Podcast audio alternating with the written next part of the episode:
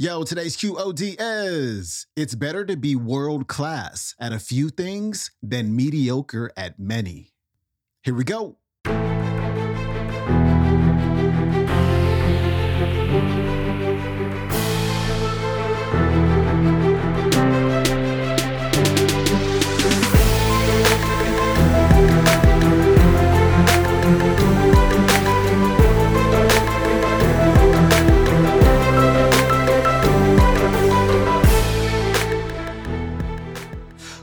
To the Quote of the Day Show. I'm your host, Sean Croxton of SeanCroxton.com. We got Darren Hardy on this show today. You know what? When you start to hear this one, you may think you've heard this talk before. We had a similar talk with Darren many months ago, but this comes from a completely different talk, and he says some new, really powerful stuff in this one.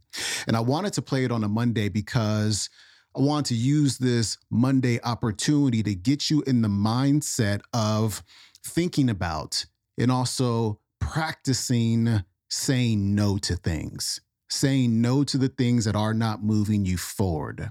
You may have heard of the 80 20 principle, the Pareto principle, which says that 80% of your results come from 20% of your actions.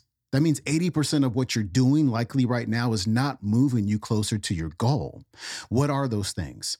What is that 80%?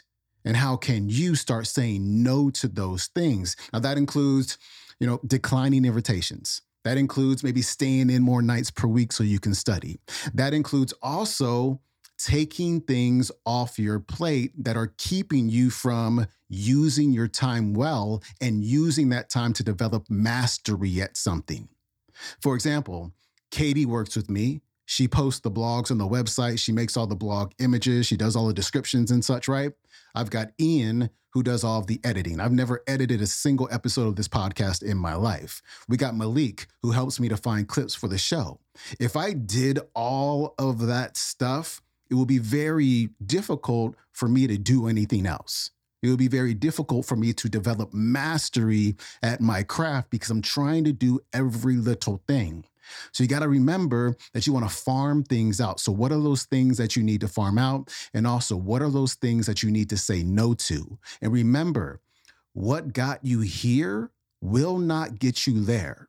So, if you got a big goal and you're not making changes to the things that you're doing and who you are being, and you're just trying to do everything the same, but you're just trying to do it harder, it's not going to get you where you want to go.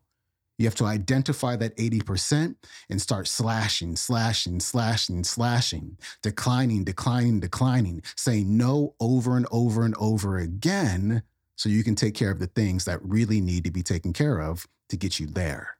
Darren Hardy's coming up.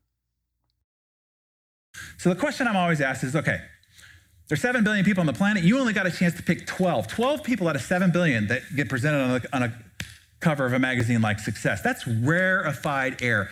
What did these people do that the other 7 billion people not do after they came in naked, scared, and ignorant? And so I want to give you that answer because I think it's a multi billion dollar answer. So let me give it to you. It had nothing to do with what they did.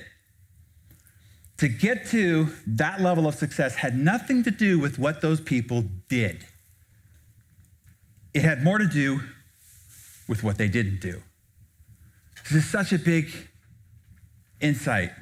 See, yes is easy. Yes, I'll take the call. Yes, I have a minute. Yes, I'll go to the meeting. Yes, we can go out with that couple even though I can't stand them. There's no conflict, there's no resistance in yes. Yes is easy, but the master skill of success is no. And no's hard because with no is potential conflict, it's hurt feelings, right? It's, it's socially challenging. But that's the master skill of success. Now, if you don't believe me, when asking Warren Buffett, this is the oracle of Omaha, maybe one of the wisest, smartest investors in the history of humanity. If you were to break down the one thing most important to your success, what would that one thing be? Now, I'm thinking I'm going to get some sort of a lecture on uh, the algorithms of financial investing or, or shrewd negotiation. But this is a, what is it, 68, 87 billion? I don't know. This is a some odd billion dollar answer I'm going to give you. This is what he attributes the number one key to his success. He said, For every 100 great opportunities that are brought to me, I say no 99 times. That's what he attributed as the number one key to his success. Then he went on to explain. He said, Look, the difference between successful people, and all of you in this room are successful, so we're not even starting out at the ones that want to be successful. The difference between successful people and very successful people is very successful people say no to almost everything. Now, asking one of the other great super achievers of our lifetime, the late Steve Jobs. Okay, Steve, of all the things that you and Apple have built, what are you most proud of? I thought that would be interesting. Maybe it wasn't, you know, one of the things that was a blockbuster, but something that he just had a personal affinity for, right? Like the one he named his after his daughter that was commercially unsuccessful. This was his answer. Of all that he and Apple has built that he was most proud of, he said, I am proud of what we don't do as much as what we do. And then he wants to explain. People think focus means saying yes to the thing you have to focus on, but that's not what it means at all. It means saying no to the hundred other good ideas there are. We have to pick carefully. Success is saying no to a thousand things. Now, I know that you think this sounds so rudimentary, so fundamental, so, so simple, but I'm telling you, the, the, the discipline of this, the constant and ongoing reminding of this is hard. Why? Because a lot of you're all business leaders, business owners, entrepreneurs, and an entrepreneur business leader has never heard an idea that could maybe someday possibly make money that they didn't like.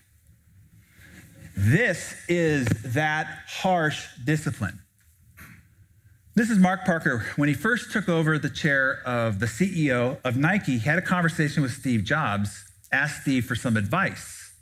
And the advice is quite interesting. I'm going to play it for you. It's a video in case you didn't have the audio rolling. You mentioned last night when we were having dinner that when you first got the, the job as CEO, you got a call from Steve Jobs and he offered you some advice. Well, he didn't call to offer me advice, but uh, so we had worked together on uh, a Nike Apple collaboration called Nike Plus. So we took what Apple knows, what Nike knows, and you know brought a new technology to the market. Anyway, long story short, uh, he said, "Hey, congratulations! It's great. You're going to do a great job." Uh, I said, "Well, do you have any advice?" And he said, "No, no, you're, you're, you're great." And then there was a pause, and he goes, "Well, I do have some advice." He goes, Nike makes some of the best product in the world. I mean, product that you lust after, absolutely beautiful, stunning product. But you also make a lot of crap. He said, just get rid of the crappy stuff and focus on the good stuff. And then I expected a little pause and a laugh, but there was, there was a pause but no laugh at the end. And he was absolutely right. And in fact, that's one of, been, one of my major uh, focal points in terms of my priorities as a, as a CEO and, and even as a designer when I was growing up at the company is to edit. I mean, we have so many ideas. Nike is an idea factory. To edit. See, the question for you is, is what crappy stuff do you need to stop doing so that you can focus on the good stuff? Everybody in this room's companies are producing great stuff, great, stunning, amazing, wonderful stuff. But you're probably also producing a lot of crap. In other words, time, energy, and resources that are spent towards things that don't matter much, but are taking up much of your resources, time, energy, and attention. And that ability to edit, to focus down, I can't tell you how powerful that is in leverage. Probably the best put in a single sentence, Kenneth Cole said, success has less to do with what we can get ourselves to do. Because see, that's what I always thought it was. Doing, doing, doing, doing. My goals were written like, I gotta do this, I gotta do this, I gotta do this. Kenneth Cole corrects that. He says, Success has less to do with what we can get ourselves to do and more to do with keeping ourselves from doing what we shouldn't. And as Peter said, there's nothing so useless as doing efficiently that which should not be done at all. How many meetings are going on inside your organizations and memos and you know project managements that of, of things that probably shouldn't be done at all? So to examine this, I just use this as a framework. Look at your calendar last week and say, what should we have said no to? What should I have said no to? Look at your calendar next week and say, what do I need to now start saying no to? Then look at your project list, your communication list, your obligation lists, and start editing it, as Mark Parker said. So now, here's where we are. All I've, you've told me to do, Darren, is to stop doing everything. At some point, we got to do something, right? Okay, yes. But it's not a lot of things. It's not doing many things. It is doing fewer things. Finding those few red boxes on that gray screen and then going after mastery. Superachievers learn to focus on what's called the vital few rather than getting caught up in the trivial many. We all trace, chase volume. We think that, that running around doing lots of stuff is what's going to give us an edge over our competition when it's exactly the opposite. It's learning to focus on vital few. See, it's better to be world class at a few things than mediocre at many. And we all do this individually and as organizations. Is we try to be great at everything, right? So if you look at the faces on the screen here, these people are known for usually one thing. In some cases, maybe two. But one thing. They became world class at one thing. And as a result of it, we know exactly who they are. Everybody's name could be recited on that screen.